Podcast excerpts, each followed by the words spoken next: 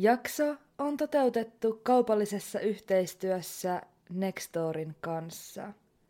Nextori on ääni- ja e-kirjapalvelu, jonka valikoimaan kuuluu todella laaja kattaus erilaista kuunneltavaa ja luettavaa.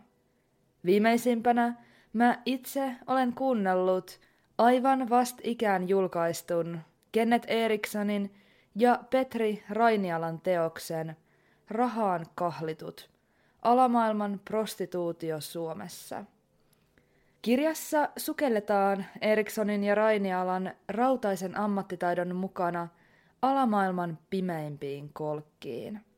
Paikkoihin, jossa ihmisarvo on olematon ja naiset ovat lähinnä kauppatavaraa. Väline rahantekoon. Yleisesti teemana tuntemattomampi paritus ja ihmiskaupparikollisuus asetetaan tässä tosielämän esimerkkitapauksiin perustuvassa kirjassa päivän valoon. Missä rikollisuutta tapahtuu, ketkä sen mahdollistavat ja millaisia ovat pahimmillaan sen seuraukset.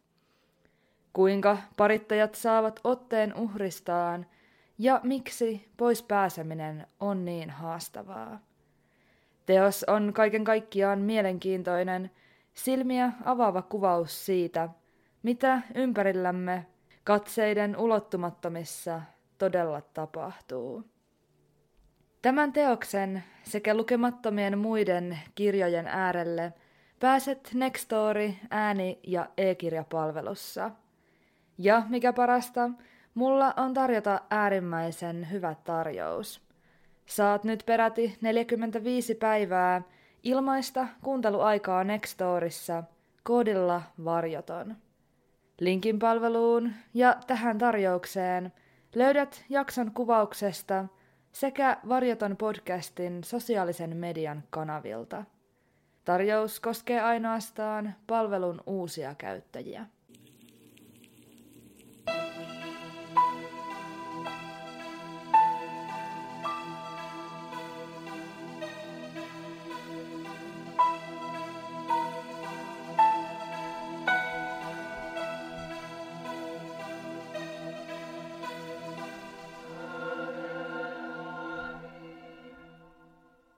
Oikein lämpimästi tervetuloa Varjoton podcastin uuden jakson pariin. Mahtavaa, että oot löytänyt tänne. Varjoton on podcast, joka käsittelee tosi elämän rikostapauksia sekä erilaisia mysteerejä läheltä ja kaukaa. Jaksot ilmestyvät joka toinen sunnuntai ja niitä voit kuunnella yleisimmistä podcast-palveluista. Tavoitteena on lähestyä aihetta kuin aihetta avoimesti ja nimenmukaisesti jättämättä mitään puolta varjoon. Tässä jaksossa käsittelyssä on katoamistapaus, joka oli lähtökohtaisesti itselleni täysin tuntematon. Törmäsin aiheeseen aivan sattumalta ja kiinnostuin tapauksesta välittömästi – lähinnä sen hyvin erikoisen tapahtumapaikan myötä. Lähdettyäni tutustumaan aiheeseen syvemmin, huomasin äärimmäisen nopeasti, että vastassa onkin todella paljon monimutkaisempi vyyhti kuin olisin koskaan osannut odottaa. Nopeasti aloin ihmetellä, miten olin edes voinut tähän saakka välttyä kuulemasta tästä tapauksesta. Siispä tässä jaksossa käsittelyssä on vatikaanilaisen Emanuela Orlandin katoaminen. Ennen jakson kuuntelua pyydän tarkastamaan jakson kuvauksesta löytyvät sisältövaroitukset.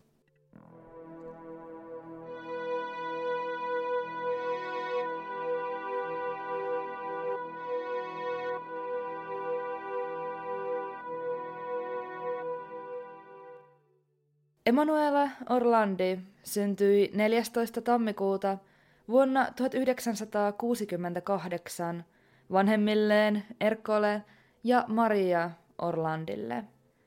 Hän oli viisi lapsisen perheen toisiksi nuorimmainen. Emanuelalla oli kaksi vanhempaa siskoa, Natalina ja Federica, isoveli Pietro sekä yksi nuorempi sisko nimeltään Maria Kristiina. Perhe asui Vatikaanin valtiossa, joka on niin pinta-alaltaan kuin asukasluvultaankin maailman pienin itsenäinen valtio. Vain 44 hehtaarin kokoinen valtio sijaitsee keskellä Italian pääkaupunkia Roomaa. Valtio on itsenäinen, joskin monilta osin täysin riippuvainen Roomasta ja Italiasta. Valtiomuodoltaan Vatikaani on absoluuttinen monarkia, jonka valtionpäämiehellä eli paavilla on täydellinen lainsäädäntö, toimeenpano ja tuomiovalta. Orlandin perhe oli työskennellyt Vatikaanissa paavin alaisuudessa jo useiden vuosien ja käsitykseni mukaan useiden sukupolvien ajan, minkä myötä koko heidän perheellään oli Vatikaanin kansalaisuus. Vatikaanin kansalaisuus ei toimi samalla tavoin kuin valtaosassa maailman muista valtioista. Vatikaanin valtiolla on vain joitakin satoja kansalaisia, joista alle puolet asuu itse valtion alueella. Kansalaiseksi ei Vatikaanissa tulla niin sanotuin perinteisin menetelmin, vaan sen sijaan, että kansalaisuuden saisi syntymän yhteydessä, on se aina sidottu johonkin virkaan tai tehtävään. Toisin sanoen, kansalaisuus on usein yhteydessä johonkin tiettyyn ajanjaksoon. Se ei korvaa toisen maan kansalaisuutta ja se lakkaa olemasta, mikäli henkilö luopuu työtehtävästään. Emanuelan lapsuuden ja nuoruuden aikana hänen isänsä työskenteli Vatikaanissa Paavin alaisuudessa. Ilmeisesti kyse oli jonkinlaisesta ei mitenkään erityisen arvovaltaisen virkailijan työstä, joskin monet lähteet, käsitykseni mukaan virheellisesti, väittävät miehen työskennelleen korkeassa virassa Vatikaanin pankissa. Kuitenkin miehen aseman myötä koko Orlandin perhe sai nauttia Vatikaanin kansalaisten oikeuksista. Emanuela ei ollut tavallinen lapsi. Hän eli harvinaislaatuisessa asemassa ollessaan Vatikaanin kansalainen ja asuessaan valtion alueella. Emanuelan sisko Natalina kuvaili ympäristöä kuin pieneksi kyläksi, vain sillä erotuksella, että tuota kylää ympäröivät muurit, joiden portti suljettiin aina keskiyön koitteessa. Koko varhaisen lapsuutensa Emanuela vietti noiden muurien sisällä sisarustensa kanssa Vatikaanin kauniissa puutarhoissa leikkien. Tytön harrastukset painottuivat vahvasti musiikin saralle. Emanuela olikin musikaalisesti erittäin lahjakas. Hän soitti huilua ja pianoa sekä lauloi Vatikaanin kirkon kuorossa. Myöhemmällä iällä Tytön fyysinen elinpiiri alkoi laajeta, sillä Emanuelan käymä koulu sijaitsi Vatikaanin ulkopuolella Roomassa. Tapahtumien aikaan vuonna 1983 Emanuela opiskeli toista vuotta Roomassa sijaitsevassa toisen asteen oppilaitoksessa, jota voisi verrata lukioon. Kesäkuun loppupuolelle tultaessa koulun osalta lukukausi oli jo päättynyt, mutta tyttö kävi edelleen kolme kertaa viikossa Paavilliseen Pyhän musiikin instituuttiin kuuluvassa musiikkikoulussa järjestettävillä huilutunneilla. Keskiviikko kesäkuun 22. päivä vuonna 1983 valkeni Vatikaanissa ja sitä ympäröivässä Rooman kaupungissa erittäin helteisessä säässä, kun lämpötila lähenteli peräti 40 astetta. Emanuela valmistautui lähtemään kohti musiikkikouluaan, sillä luvassa olisi jälleen huilutunti. Matkaansa mukaan hän otti huilunsa, pakkasi soittimen tavalliseen tapaansa sille varattuun nahkaiseen laukkuun ja niin ikään tavoilleen ominaisesti heitti tuon laukun olalleen. Tyypillisesti Emanuela kulki huilutunneilleen linja-autolla, mutta oli tuona keskiviikkona aikataulustaan hieman myöhässä. Niinpä ennen lähtöään hän kääntyi veljensä Pietron puoleen ja pyysi tältä kyytiä soittotunnille. Tyttö vetosi kyytiä kysyessään kuumuuteen sekä kello 16 alkavalta soittotunneltaan myöhästymiseen, mutta tämä ei tuottanut tulosta. Pietro on sitten kertonut, että olisi voinut ja ehtinyt viedä siskonsa tunnille, mutta ei tuossa tilanteessa vain jaksanut vaivautua. Tilanteeseen turhautunut Emanuela käski veljensä painua tiehensä ja suuntasi itse ulos ovesta, jonka paiskasi perässään kiinni. Kuten sanottu, huilutunti alkoi tuona keskiviikkona kello 16 ja sen oli määrä jatkua kello 18 saakka. Joidenkin lähteiden mukaan Emanuela oli vaikuttanut tunnilla hieman poissa olevalta ja jopa lähtenyt tunnilta noin 10-15 minuuttia ennen tunnin päättymistä. Huilutunnilta lähdettyään Emanuela soitti kotiin.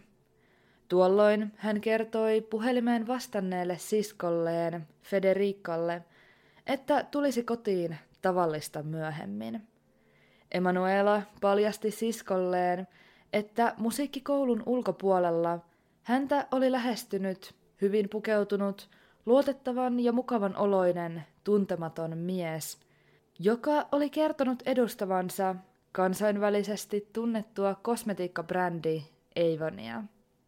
Emanuelan mukaan tämä mies oli tarjonnut hänelle pienehköä työtä, josta tytöllä olisi mahdollisuus tienata jopa suhteellisen suuri summa rahaa. Kyse olisi Avon kosmetiikkaa mainostavien lehtisten jakamisesta muutaman päivän päästä järjestettävässä muotinäytöksessä – mitä ilmeisimmin mies oli pyytänyt Emanuelaa tapaamaan hänet myöhemmin illalla, mikäli tyttö päättäisi ottaa työn vastaan. Tapahtumien aikajanallisesta sijoittumisesta on olemassa hieman ristiriitoja eri lähteiden välillä. Kuitenkin lukemani perusteella oletan, että kohtaaminen Eivön miehenä tunnetun henkilön kanssa – tapahtui ennen Emanuelan huilutuntia. Tunnin jälkeen puolestaan Emanuela lähti koululta yhdessä muutaman ilmeisesti samaa musiikkikoulua käyvän ystävänsä kanssa, joille niin ikään uskoutui saamastaan työtarjouksesta. Samoin kuin Federica oli jo aikaisemmin puhelimessa Emanuelaan neuvonut, kehoittivat myös ystävät häntä puhumaan asiasta ensin vanhempiensa kanssa ennen kuin ottaisi työn vastaan. Emanuela oli asiasta samaa mieltä ja yleisesti vaikutti, ettei hän ollut aikeissa mennä tapaamaan työtarjouksen esittänyttä miestä. Illan hämärtyessä ystävysten tiet erosivat linja-autopysäkillä, kun Emanuelan kaksi kaveria suuntasivat kohti kotejaan. Tuossa vaiheessa Emanuela jäi yksin linja-autopysäkille, eikä ole olemassa varmaa tietoa siitä, mitä seuraavaksi tapahtui. Ilmeisesti Emanuela oli sopinut tapaavansa pikkusiskonsa Maria Kristiinan kello 19 Rooman oikeustalon edustalla. Tapaamispaikalla Kello seitsemän aikaan illalla Emanuelaa ei kuitenkaan näkynyt. Maria Kristiina ystävineen odotteli paikan päällä reilun puolen tunnin verran, mutta Emanuela ei saapunut. Lopulta Maria Kristiina palasi kotiin Vatikaaniin. Heti kotiin päästyään hän tiedusteli, oliko Emanuelaa näkynyt. Vielä tuossa vaiheessa huolettomasti hänen vanhempansa vastasivat, ettei tyttö ollut vielä palannut kotiin. Aikaa kului ja pimenevät Vatikaanin kadut tyhjenivät. Kello puoli kymmenen aikoihin illalla alettiin Orlandin perheessä olla jo todella huolissaan, sillä näin myöhäinen kodin ulkopuolella oleilu oli jokaisen perheen jäsenen tavoille epätyypillistä. Niinpä huolestuneet perheen jäsenet päättivät lähteä tarkastamaan Emanuelan tavallista reittiä, minkä lisäksi he yrittivät olla yhteydessä lähialueen sairaaloihin. Mikäli ymmärsin asian oikein, perhe hajaantui ja kulki kahta eri kautta Emanuelan musiikkikoululle. Koululla kohdatessaan, kun Emanuelasta ei ollut edelleenkään minkäänlaista havaintoa, perheelle valkeni, ettei kaikki ollut kunnossa. Perheen isä teki tyttärestään välittömästi katoamisilmoituksen poliisille, mutta poliisin reaktio oli mitä tyypillisin. Ilmoituksen teko oli virkavallan mukaan liian varhaista, sillä todennäköistä oli, että 15-vuotias teinityttö oli lähtenyt omille teilleen.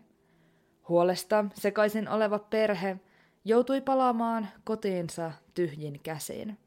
Keskiyön koitteessa Vatikaanin portti suljettiin, Emanuela sen ulkopuolella.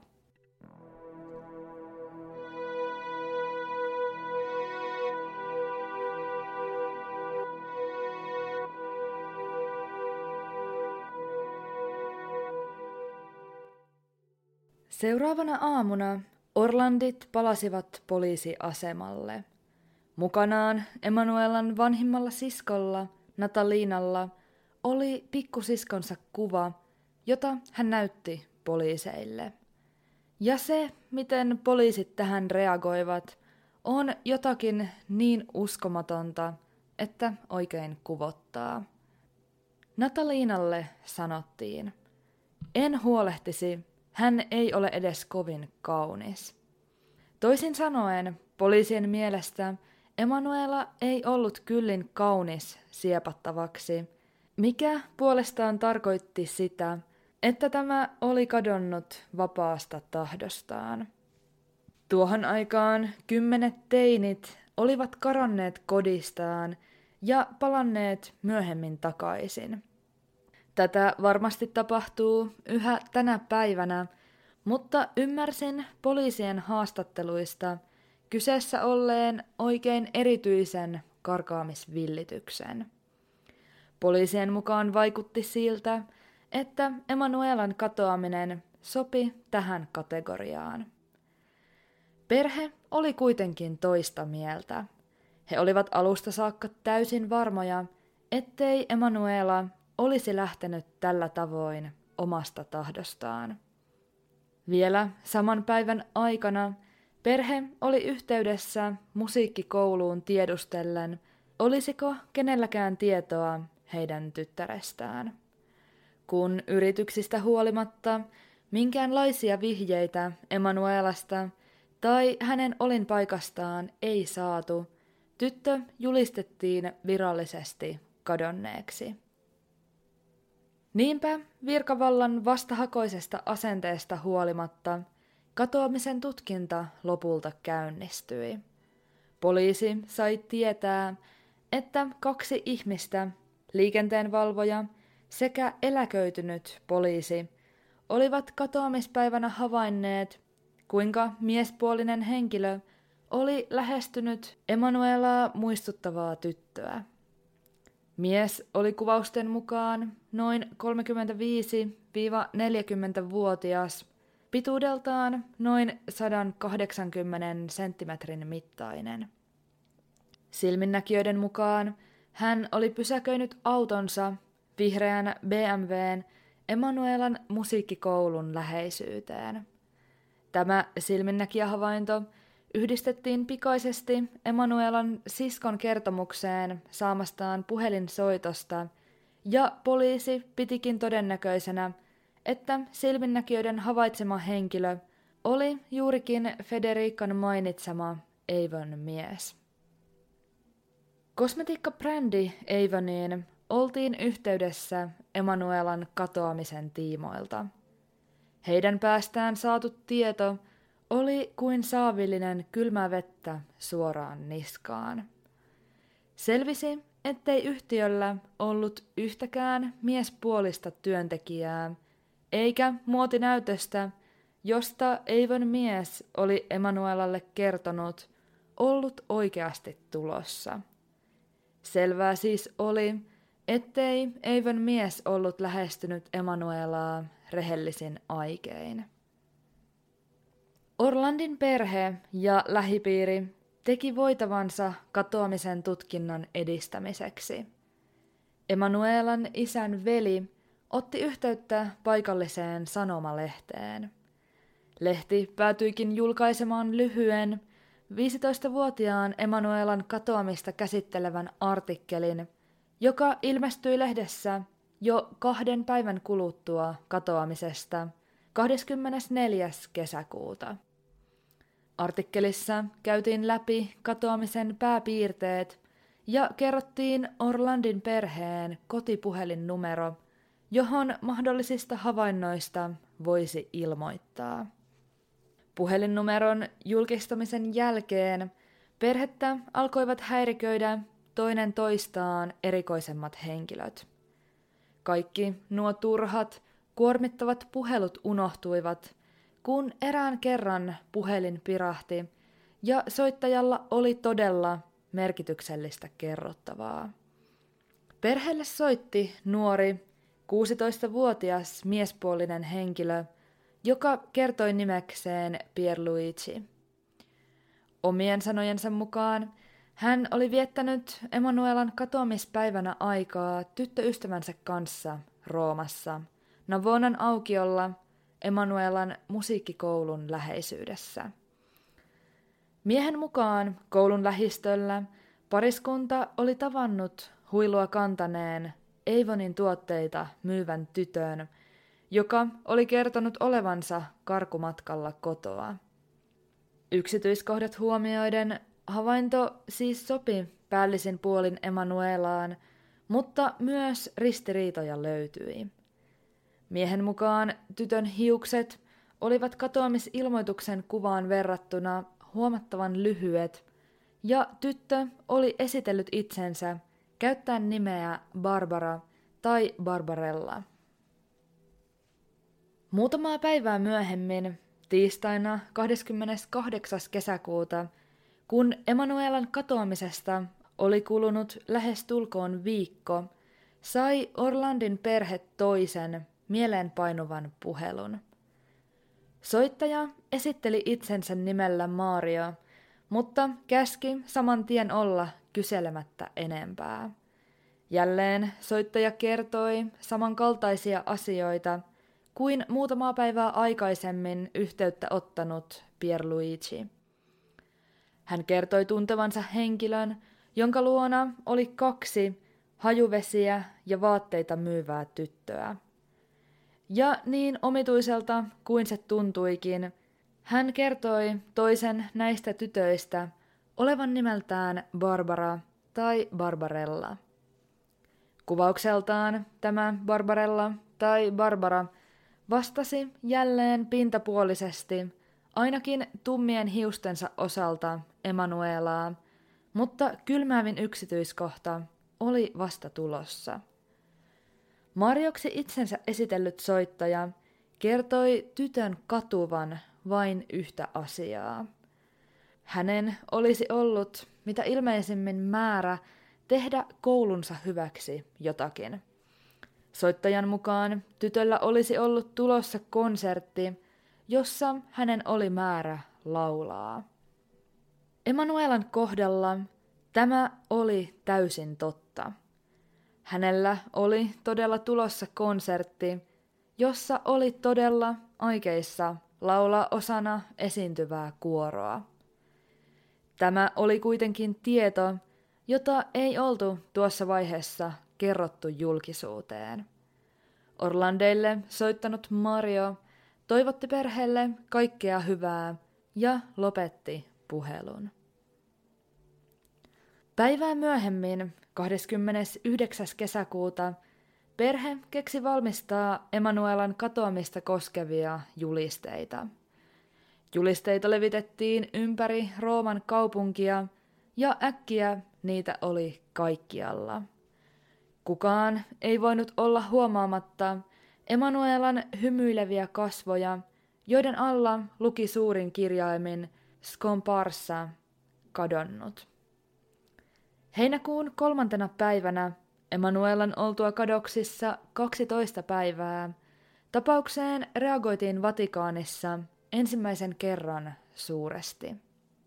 Oli sunnuntai ja päivälle tyypilliseen tapaan Paavi nousi Vatikaanin Pietarin aukiolla väkijoukon eteen lausumaan muutaman sanan korkealta parvekkeelta.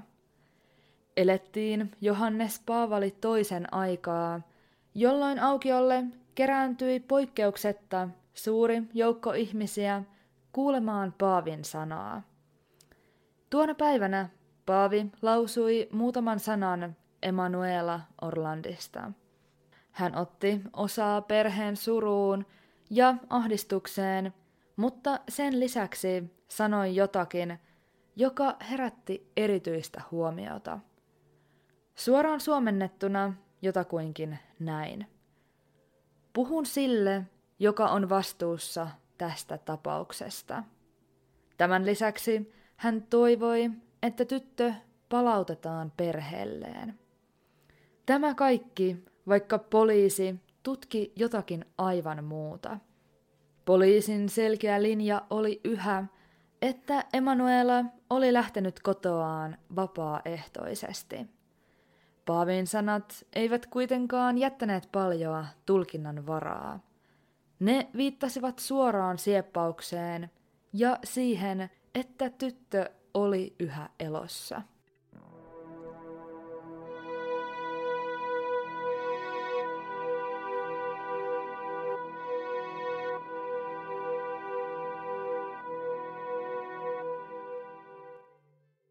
Paavin puheen jälkeen perhe vastaanotti jälleen puhelun. Soittaja puhui italiaa, joskin hänen ulkomaalaisesta aksentistaan kuuli, ettei kyseessä ollut äidinkielinen puhuja. Puhelu alkoi sanoilla, kuuntele tarkkaan, aikaa ei ole paljon, tämä koskee tytärtäsi. Soittaja kertoi puhuneensa aivan vast ikään Emanuelan kanssa. Hänen mukaansa kaksi hänen ryhmänsä jäsentä olivat jo aikaisemmin olleet yhteydessä perheeseen. Näiden soittajien nimeksi hän kertoi Pierluigi ja Mario. Lisäksi aksenttinsa puolesta amerikkalaiseksi oletettu henkilö soitti puhelun aikana nauhoitteen, jossa tytön ääni toisti Emanuelan käymän koulun nimeä sekä Emanuelan koko nimen muutamaan otteeseen. Tämän jälkeen ääni jatkoi. Minun pitäisi olla ensi vuonna lukion kolmannella luokalla. Perhe tunnisti nauhan äänen välittömästi. Kyseessä oli Emanuela. He yrittivät tiedustella soittajalta, Oliko Emanuela kunnossa, jääden kuitenkin ilman vastausta. Soittajan mukaan hänellä ei ollut lupaa kertoa perheelle enempää. Ainoa, mitä perhe puhelusta sai, oli määräaika. 20. heinäkuuta. Soittaja oli sanojensa mukaan valmis surmaamaan Emanuelan, mikäli Italian viranomaiset eivät tuohon määräaikaan mennessä vapauttaisi miestä nimeltään Mehmet Ali Acha. Mutta kuka oli Mehmet Ali Acha? Nimi oli ainakin tuohon aikaan kaikille tuttu. Hän oli mies, joka oli kaksi vuotta aikaisemmin, toukokuussa vuonna 1981, yrittänyt surmata Paavin. Keskiviikko 13. toukokuuta vuonna 1981 alkoi kaikin puolin samalla tavoin kuin mikä tahansa muu täysin tavallinen päivä. Tuolloin historian kirjoihin piirtyi kuitenkin synkkä merkintä. Vatikaanissa Pietarin aukiolle oli kertynyt jälleen kerran valtaisa ihmisjoukko vastaan ottamaan Paavin siunausta. Paavi Johannes Paavali II liikkui aukiolla auton kyydissä paikalle saapuneita ihmisiä siunaten. Äkkiä ilmaa halkoi kaksi kovaa pamausta. Kaksi aseen laukaisusta kantautuvaa ääntä. Molemmat näistä osuivat. Toinen miehen vasempaan käteen, toinen rintaan. Paavi lyhistyi autoon ja hänet kiidetettiin Rooman Gemelli-sairaalaan. Paavia oli ammuttu puoliautomaattisella Browning-pistoolilla. Saamistaan vakavista vammoista huolimatta Johannes Paavali II selvisi välikohtauksesta ilman kohtalokkaita seurauksia. Ampujaa oli haastavaa erottaa Pietarin aukion valtavasta väkijoukosta. Hän onnistuikin pakenemaan Vatikaanin alueelta Italian puolelle. Pakomatka kuitenkin keskeytyi, kun kertoman mukaan muuan paikalla ollut nunna taklasi miehen maahan, minkä myötä Italian poliisi sai pidätettyä hänet. Ampuja tunnistettiin nopeasti 23-vuotiaaksi Mehmet Ali Achaksi. Mies kuului turkkilaiseen äärioikeistolaiseen järjestöön, joka kulki nimellä Lupi Kriki, harmaat sudet. Kyseinen ideologialtaan ääri kansallismieliseksi ja uusfasistiseksi kuvailtu ryhmä on vastuussa muun muassa useista terrori-iskuista. Orlandin perheen vastaanottaman viimeisimmän puhelinsoiton myötä kaikki vaikutti selvältä. Emanuela oli siepattu mahdollisesti harmaiden susien toimesta ja hänet haluttiin vaihtaa Mehmet Ali Achaan. Tässä vaiheessa tapaus nousi kansainväliseen tietoisuuteen. Samaan aikaan Orlandin perheen valtasi toivottomuus – koska kyseessä oli Mehmet Ali Acha, he uskoivat, etteivät tulisi näkemään Emanuelaa enää koskaan. Tiistaina 5. heinäkuuta perheelle annettuun määräaikaan oli jäljellä enää 15 päivää. Tuolloin sieppaajat ottivat yhteyttä Italian lehdistötoimistoon, jonka edustajia he kehottivat menemään parlamentin aukiolla sijaitsevalle roskikselle. Sieltä olisi löydettävissä paketti, jonka sisältö todistaisi Emanuelan todella olevan soittajien käsissä ja yhä elossa. Välittömästi puhelun jälkeen päätoimittaja ryntäsi aukiolle, josta todella löysi puhelimessa kuvaillun paketin. Paketti sisälsi todisteita – valokopioita, joiden joukossa oli kopiot Emanuelan musiikkikoulun opiskelijakortista, koulumaksun kuitista sekä viestistä, joka oli kirjoitettu tytön käsialalla. Viesti kuului lyhykäisyydessään rakkaudella Emanuela. Toki paketti sisältöineen oli hyvin merkittävä. Mutta todistiko se, että Emanuela oli todella sieppaajaksi itseään väittävien henkilöiden käsissä, tai että tyttö olisi yhä tuolla hetkellä elossa. Ei välttämättä.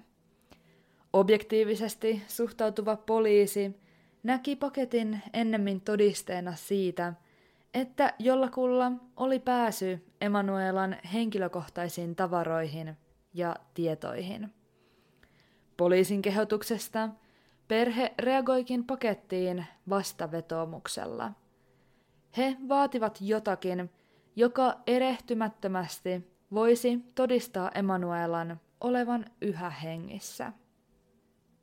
Kolme päivää myöhemmin, 8. heinäkuuta, 12 päivää ennen sieppaajien asettamaa määräaikaa, tapahtui jotakin, mitä tuskin kukaan olisi osannut odottaa.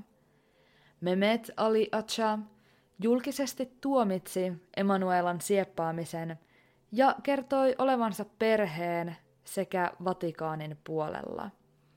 Samoihin aikoihin julkisuuteen nousivat miehen kuulusteluissa antamat mielenkiintoiset lausunnot. Ennen Emanuelan katoamista Paavin murhayrityksestä elinkautista tuomiota istuva Mehmet Ali Acha oli alkanut kertoa asioita, jotka viimeistään tekevät kokonaisuudesta todella mutkikkaan. Miehen mukaan hän ei yrittänyt murhata Paavia harmaiden susien takia. Sen sijaan hän väitti ampuneensa Paavia Neuvostoliiton salaisen palvelun KGBn toimeksi antamana.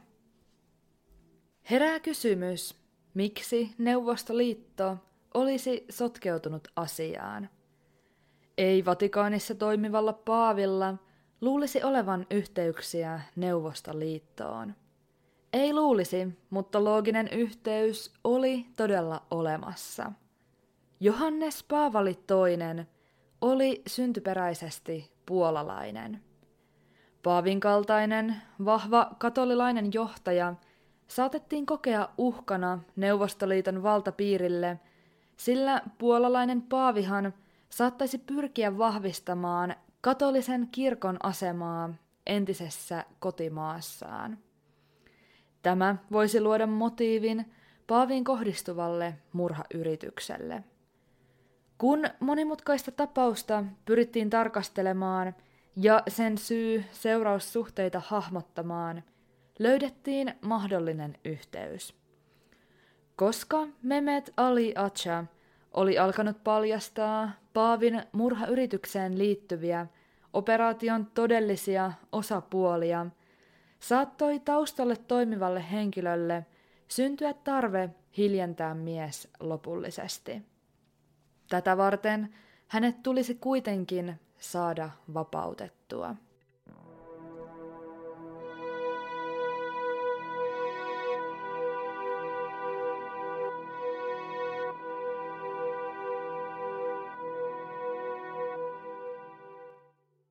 Päiviä kului, eikä Emanuelan katoamisen tutkinta edennyt mihinkään suuntaan.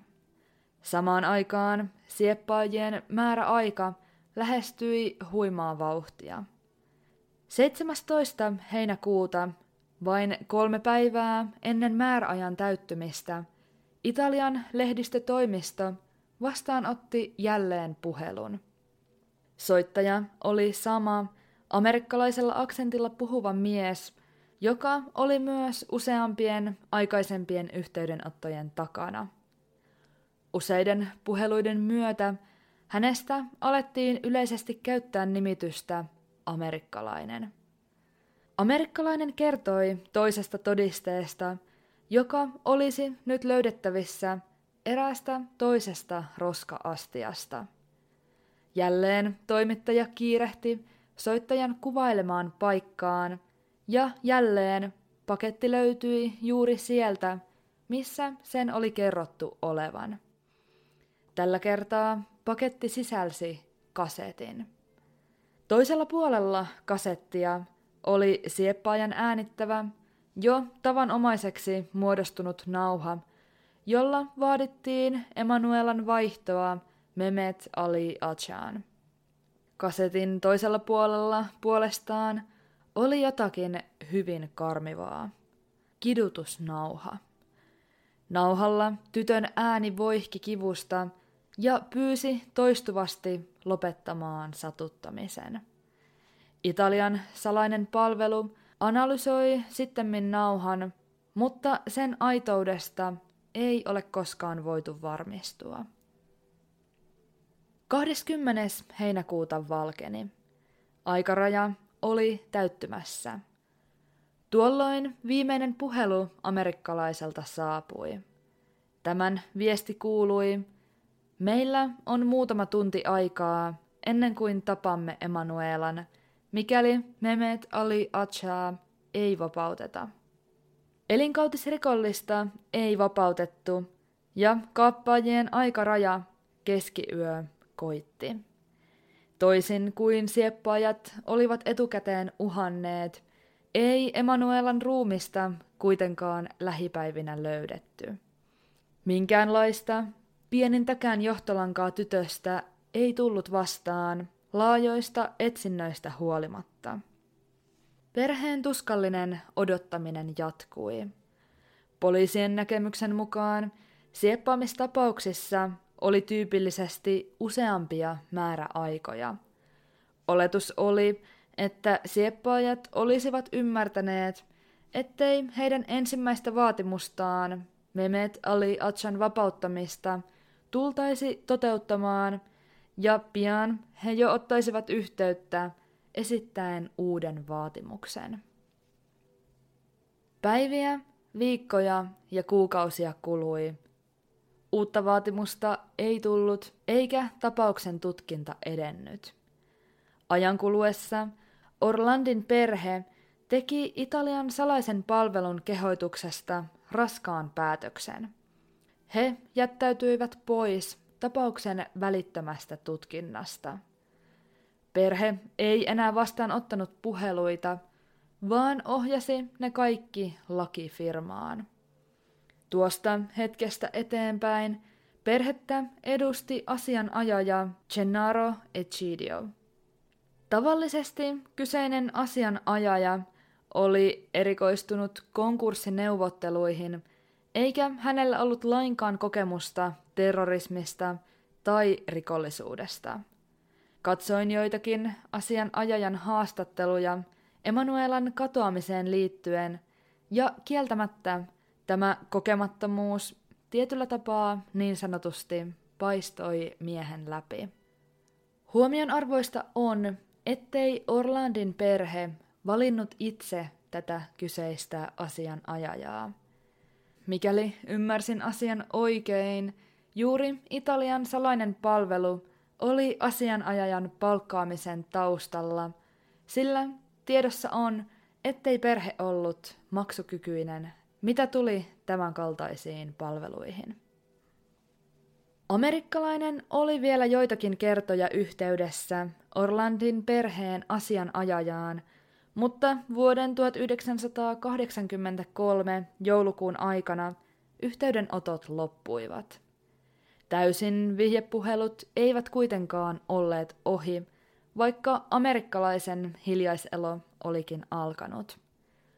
Monet muut eri tahot, kuten pienemmät rikollisjärjestöt, soittelivat vakuuttaen osallisuuttaan Emanuelan sieppaukseen.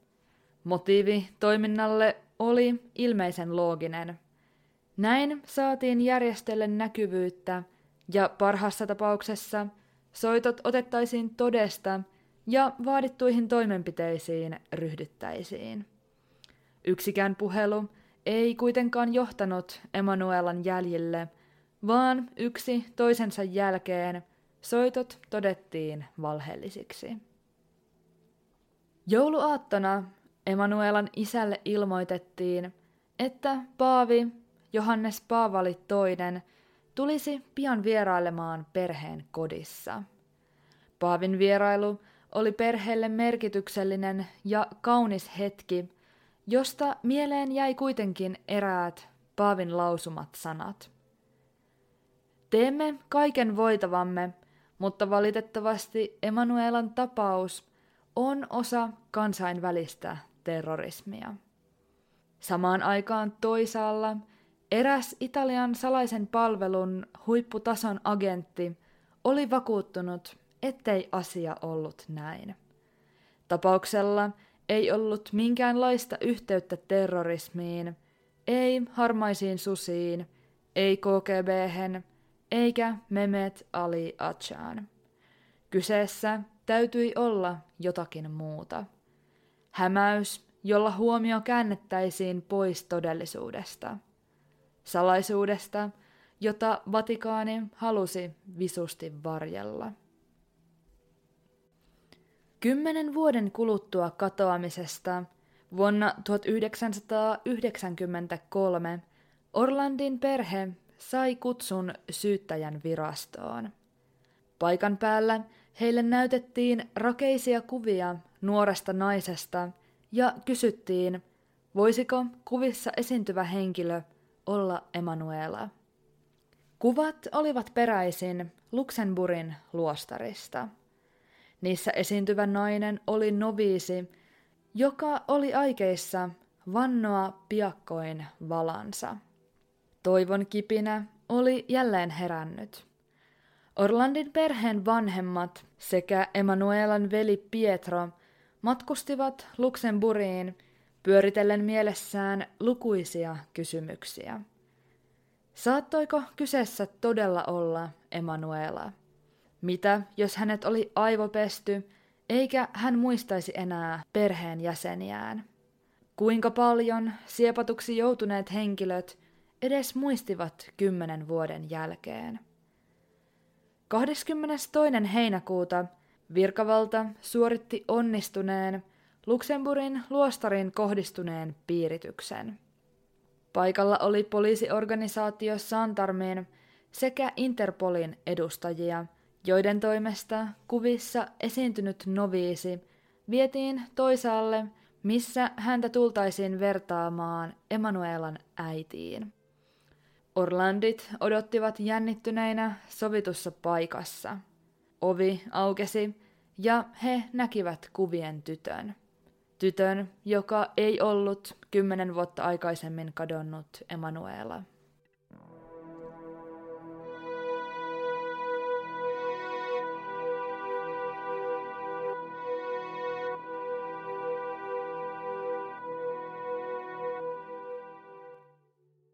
Seuraavia käänteitä saatiin jälleen odottaa useiden vuosien ajan. Vuonna 2005 Paavi Johannes Paavali II menehtyi.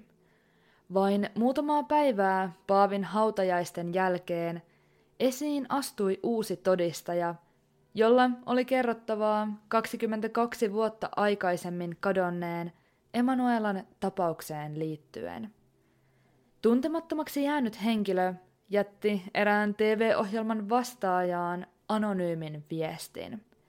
Viestissään hän neuvoi, mikäli tavoitteena on Emanuelan löytyminen, tulisi mennä tutkimaan, kenet on haudattu Sant Apollinaren basilikan kryptaan, eli arkikielisemmin ilmaistuna eräänlaisen kirkon hautaholviin. Kyseessä on aivan Rooman keskuksessa Navonan aukion vierustalla sijaitseva basilika, ja sattumaa tai ei, paikka on hyvin lähellä Emanuelan musiikkikoulua. Sant Apollinaren basilika oli Vatikaanin omistuksessa ja kyseisen kirkon kryptaan haudattiin ainoastaan henkilöt, jotka olivat saaneet erikoisluvan tai tehneet suuren palveluksen Vatikaanin valtiolle. Poikkeava vihje huomioitiin ja kryptaa mentiin tarkastamaan. Arvovaltaisten henkilöiden lomasta erottui nimi, joka ei kuulunut joukkoon. Enrico de Pedis.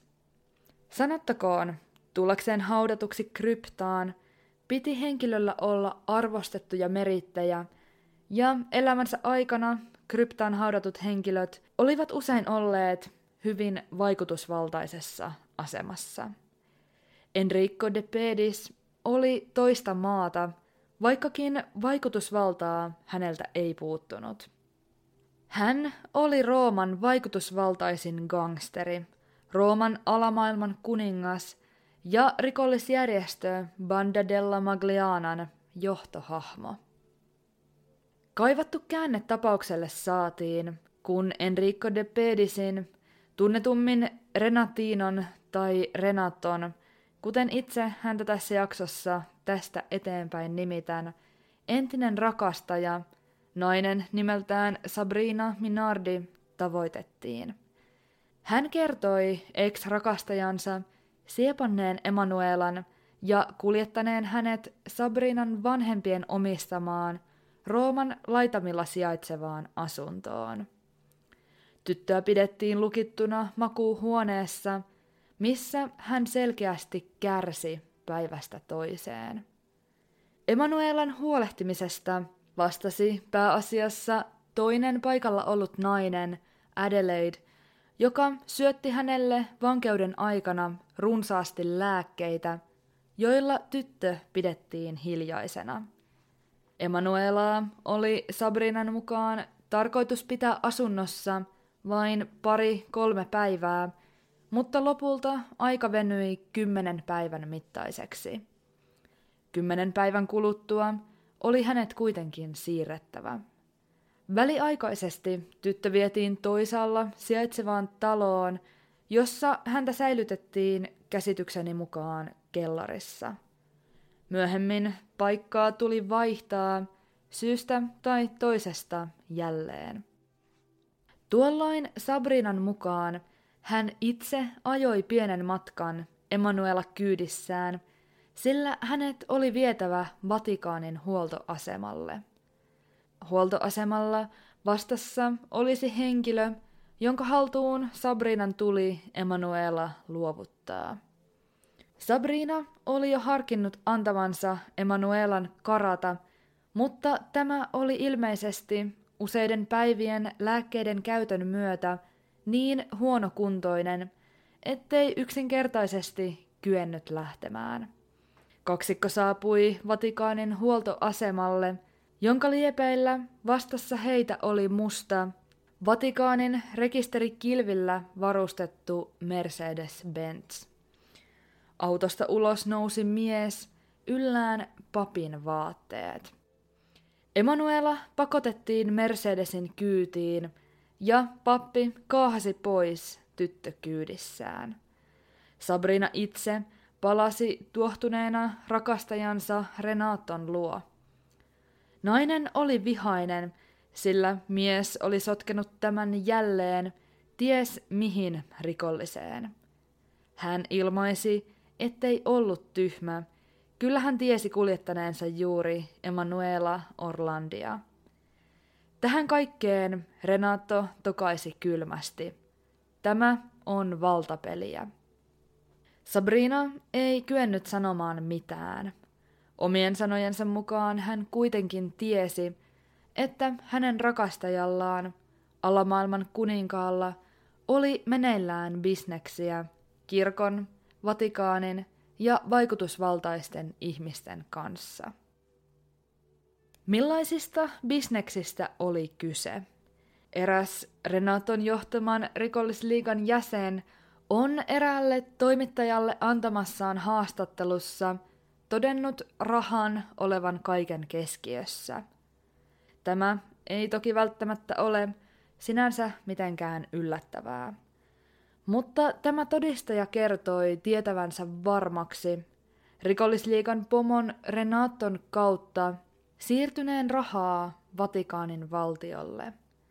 Kuitenkaan näitä rahoja ei oltu koskaan saatu takaisin, minkä hän uskoi johtaneen Emanuelan sieppaukseen.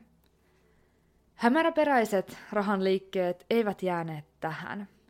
Väitteiden mukaan Paavi Johannes Paavali II kanavoi Vatikanin varoja yhteensä noin 200 miljoonan dollarin edestä eräälle puolalaiselle Puolan ja Neuvostoliiton diktatuuria vastustavalle liikkeelle. Vatikanin kautta rahan olisi tullut kulkea erilaisille uskonnollisille järjestöille ja laitoksille, kuten lähetystyölle ja kirkoille, ei tällaisille poliittisille liikkeille. Kuitenkin mitä ilmeisimmin suuria summia rahaa siirtyi tälle mainitulle poliittiselle liikkeelle, ja mikäli näin oli, oli selvää, ettei tämän kaltainen toiminta kestänyt päivän valoa. Siirrettyjä rahoja ei voitu kirjata Vatikaanin pankin kirjoihin. Tämän myötä väitetysti Vatikaanin valtio vastaanotti pestyä rahaa italialaiselta Renaton johtamalta rikollisliigalta. Rahojen välikäden asemaan on sovitettu lavastusta varten perustettuja yhtiöitä sekä erästä italialaista tunnettua pankkia, jonka 1980-luvun alussa kokema konkurssi sopisi aikajanaan.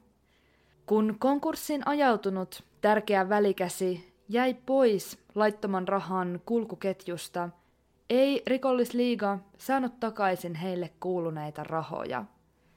Teoriaa tukee se, että konkurssin ajautuneen pankin entinen johtaja löydettiin hirttäytyneenä Lontoosta hyvin omituisista olosuhteista vain hieman myöhemmin.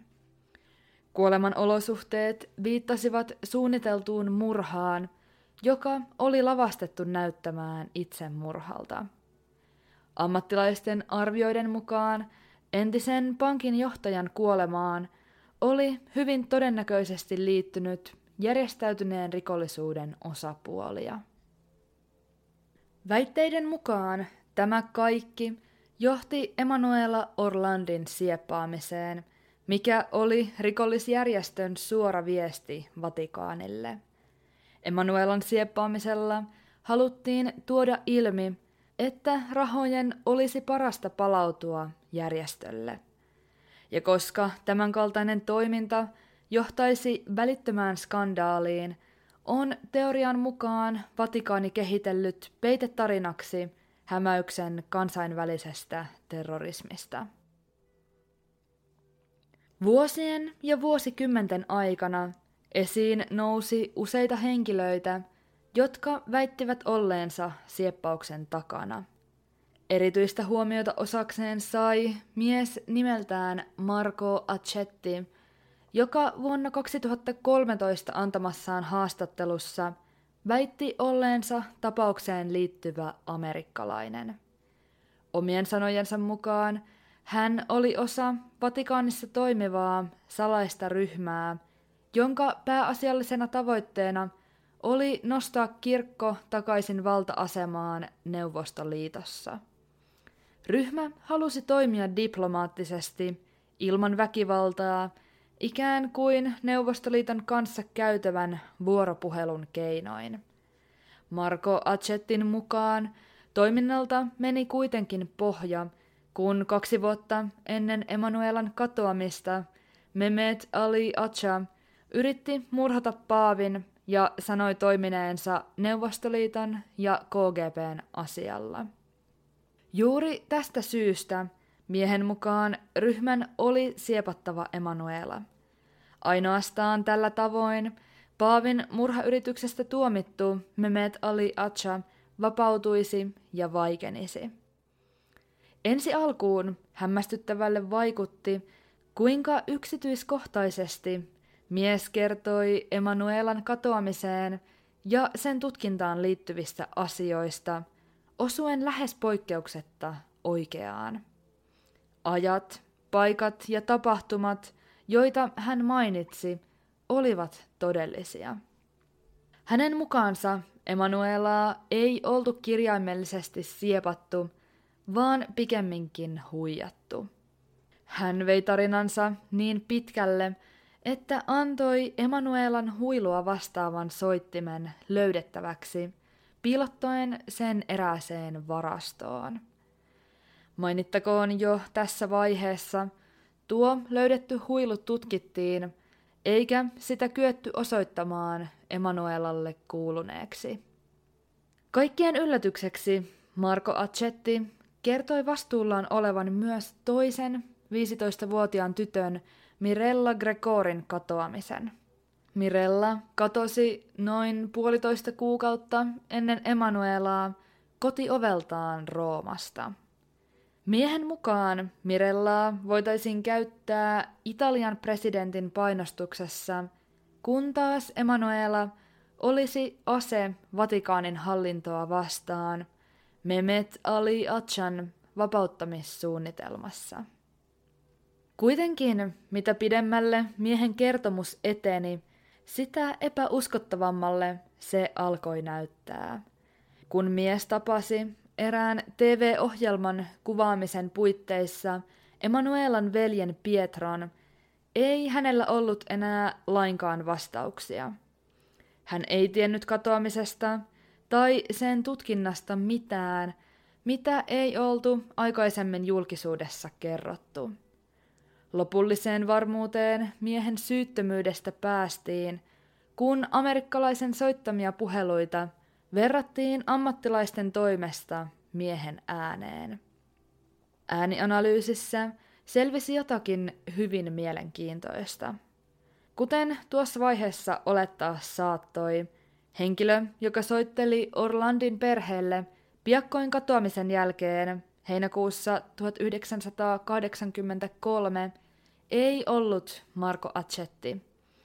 Mutta äänianalyysin mukaan, toisin kuin aikaisemmin oli luultu, amerikkalaisia ei ollut ainoastaan yksi.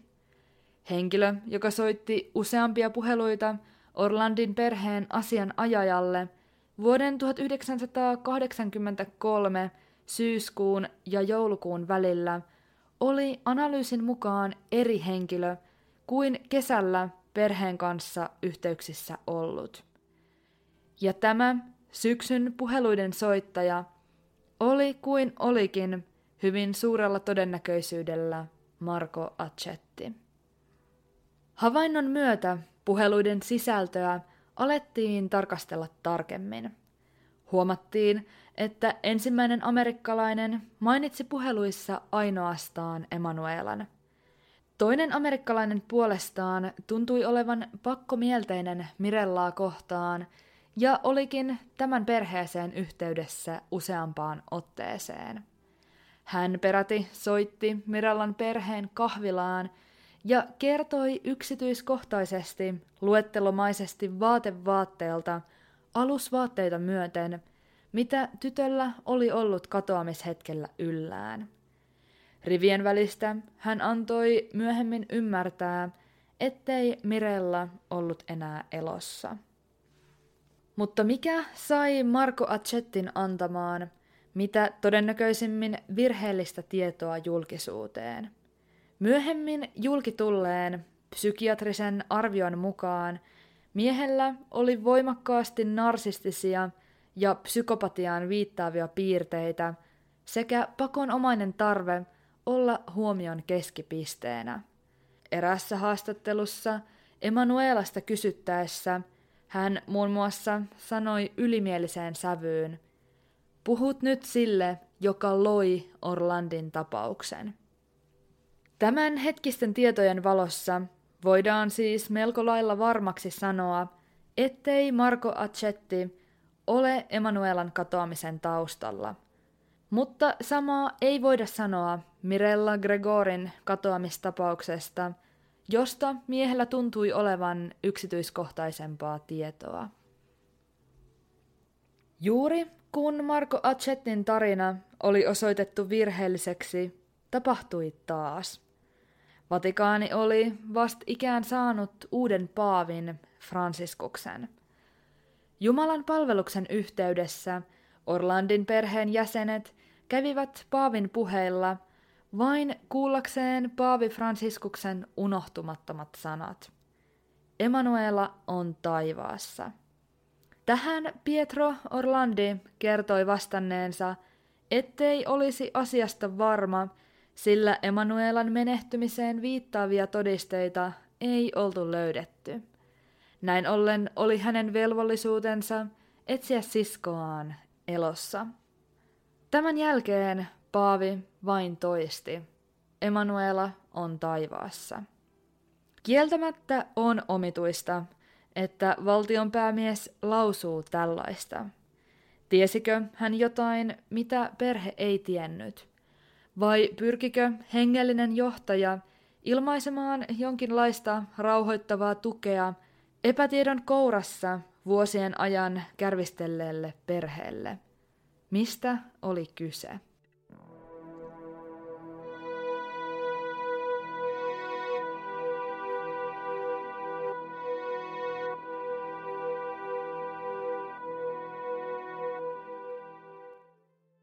Vuonna 2016 Vatikaani toipui yhdestä suurimmiksi paisuneista skandaaleistaan, joka tunnetaan nimellä Vatiliiks. Kyse on valtavasta tietovuodosta, jossa valtion huono taloudenhoito ja korruptio päätyivät valtamedioiden otsikoihin. Tuolloin tapahtui myös Emanuelan tapauksen tiimoilla – Vuonna 2017 eräs italialainen toimittaja väitti saaneensa haltuunsa Vatiliiksissä vuotaneita salaisia asiakirjoja, joista oli löytynyt lievästi sanottuna yllättäviä yhteyksiä Vatikaanin ja eri järjestöjen, kuten harmaiden susien sekä esimerkiksi vapaamuurareiden välillä. Kummallisinta kuitenkin oli, että asiakirjojen joukossa oli useita salaisia dokumentteja Emanuela Orlandiin liittyen. Toimittajan käsiin saamassa dokumentissa, joka oli mitä todennäköisimmin kopio pidemmän, lähes 200-sivuisen asiakirjan saatekirjeestä, sanottiin. Tässä on lista kuluista, joita Vatikaani on maksanut toimista – jotka liittyvät kansalaiseen Emanuela Orlandiin. Dokumentissa oli mainintoja Vatikaanin maksamista kuluista liittyen muun muassa lukukausimaksuihin, ruokaan, majoitukseen, lääkärilaskuihin ja matkakuluihin. Mutta mikä ihmeellisintä, maksusuoritukset eivät olleet suuntautuneet asiakirjan mukaan Roomaan, ei edes koko Italiaan. Kulut olivat kohdistuneet Lontooseen. Eikä siinä vielä kaikki. Asiakirjan mukaan näitä maksuja oli suoritettu vuodesta 1983 aina vuoteen 1997 saakka. Dokumentin, tai pikemminkin sen saatekirjeen, viimeiseksi kulueräksi oli merkitty yleistoiminta – siirto Vatikaanin valtioon ja siihen liittyvät lopulliset toimenpiteet. Mitä tämä saattoi tarkoittaa? Jos asiakirjaan on uskominen, olisi Emanuela elänyt katoamisensa jälkeen Lontoossa liki 15 vuoden ajan. Tämä teoria voisi loogisesti yhdistyä Sabrina Minardin kertomukseen – Mikäli Sabrina vei Emanuelan Vatikaanin huoltoasemalle ja luovutti tämän papin haltuun, olisi tuo pappi saattanut siirtää Emanuelan itse tai jonkun välikäden avustuksella toiseen maahan Englantiin. Dokumentissa mainittu maksujen vastaanottajan, toisin sanoen Emanuelan, osoite osoittautui hyvin pikaisen tutkinnan jälkeen virheelliseksi. Kuitenkin muutamien päivien selvitystyön myötä osoitteen virheellisyys kyettiin selittämään pienehköllä kirjoitusvirheellä.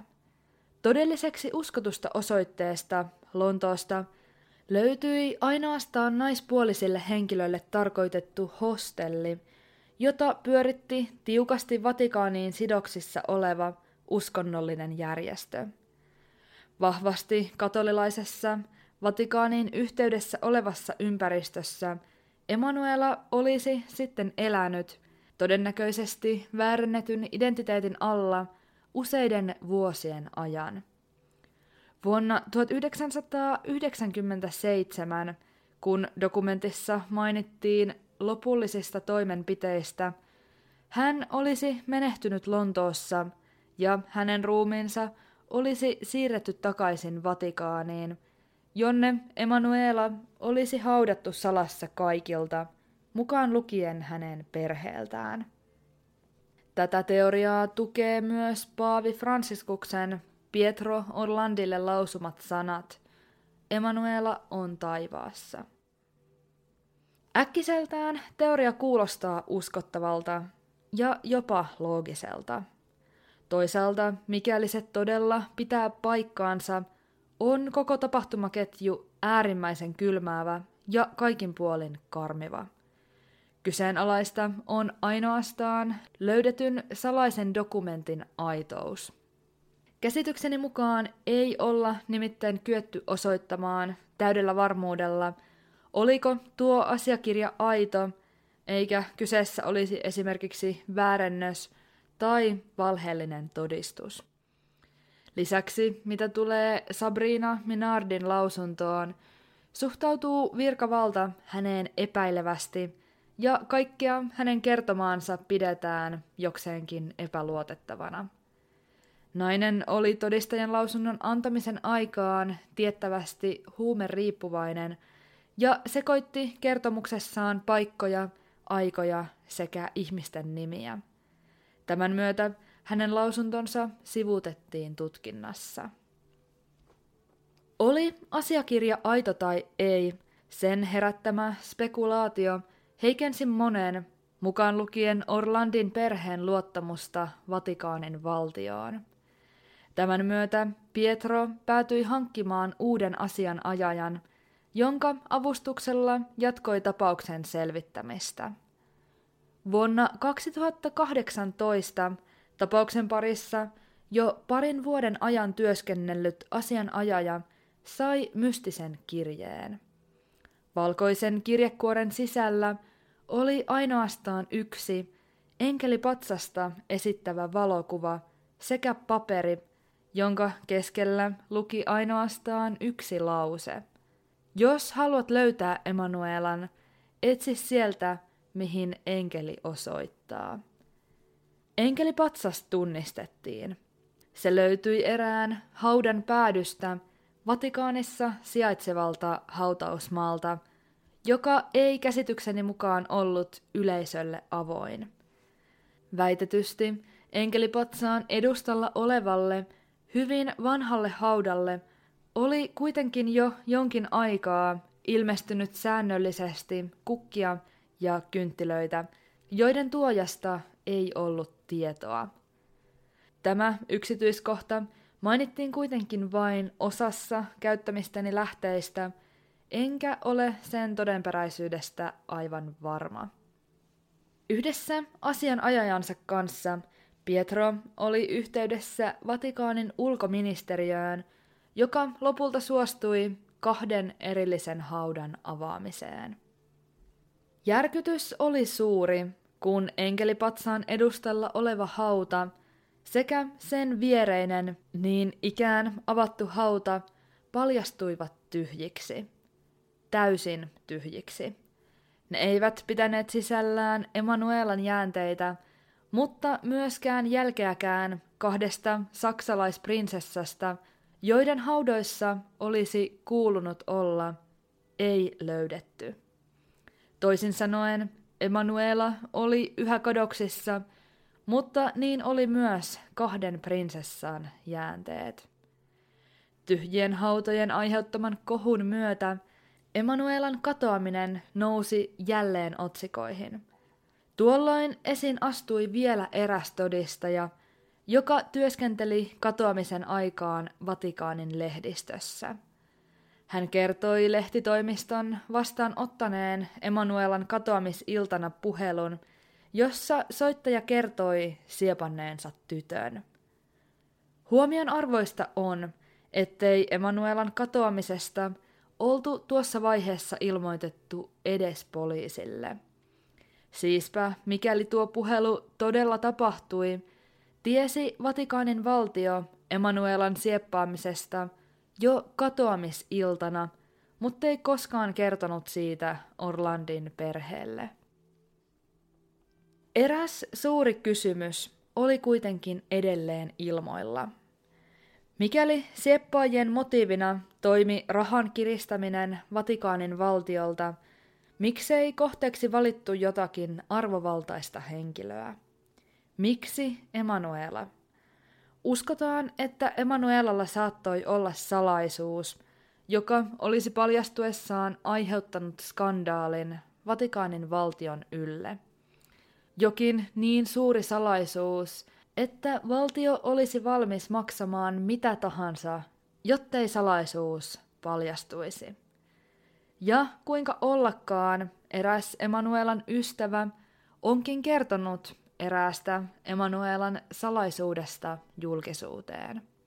Ystävän mukaan Emanuela oli joutunut Vatikaanin puutarhassa seksuaalisen ahdistelun kohteeksi jonkun Paaville läheisessä asemassa olevan henkilön toimesta. Eikä tämä ollut ensimmäinen kerta, kun Emanuelan katoamisen motiivin pohdittiin olleen sävyltään seksuaalinen. Eräs Vatikaanin entinen työntekijä on vuonna 2012 antamassaan lausunnossa kertonut, kuinka hänen näkemyksensä mukaan Emanuela olisi siepattu ja pakotettu seksiorjaksi Vatikaanin salaisiin huumeiden sävyttämiin seksijuhliin. Todistaja kertoi kuulleensa kuviosta eräältä toiselta tuohon aikaan jo edesmenneeltä Vatikaanin entiseltä työntekijältä. Tämän toisen työntekijän tehtävä oli aikanaan ollut värvätä tai kaapata Vatikaanin poliisin avustuksella nuoria tyttöjä orjiksi mainittuihin orgioihin, joissa tämän todistajan mukaan harjoitettiin pedofilian lisäksi saatanan palvontaa. Tämän teorian mukaan noiden seksijuhlien jälkeen Emanuela olisi menehtynyt tai surmattu ja hänen ruumiinsa olisi haudattu mahdollisesti Vatikaanin alueelle.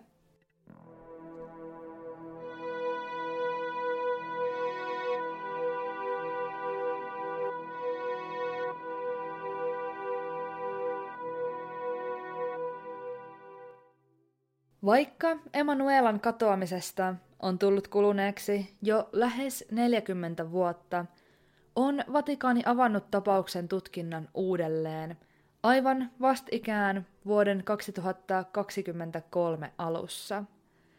Tiettävästi Emanuelan veljen Pietron sekä hänen asianajajansa tekemät vetoomukset ovat toimineet yhtenä suurimmista syistä tutkinnan uudelleen avaamiselle.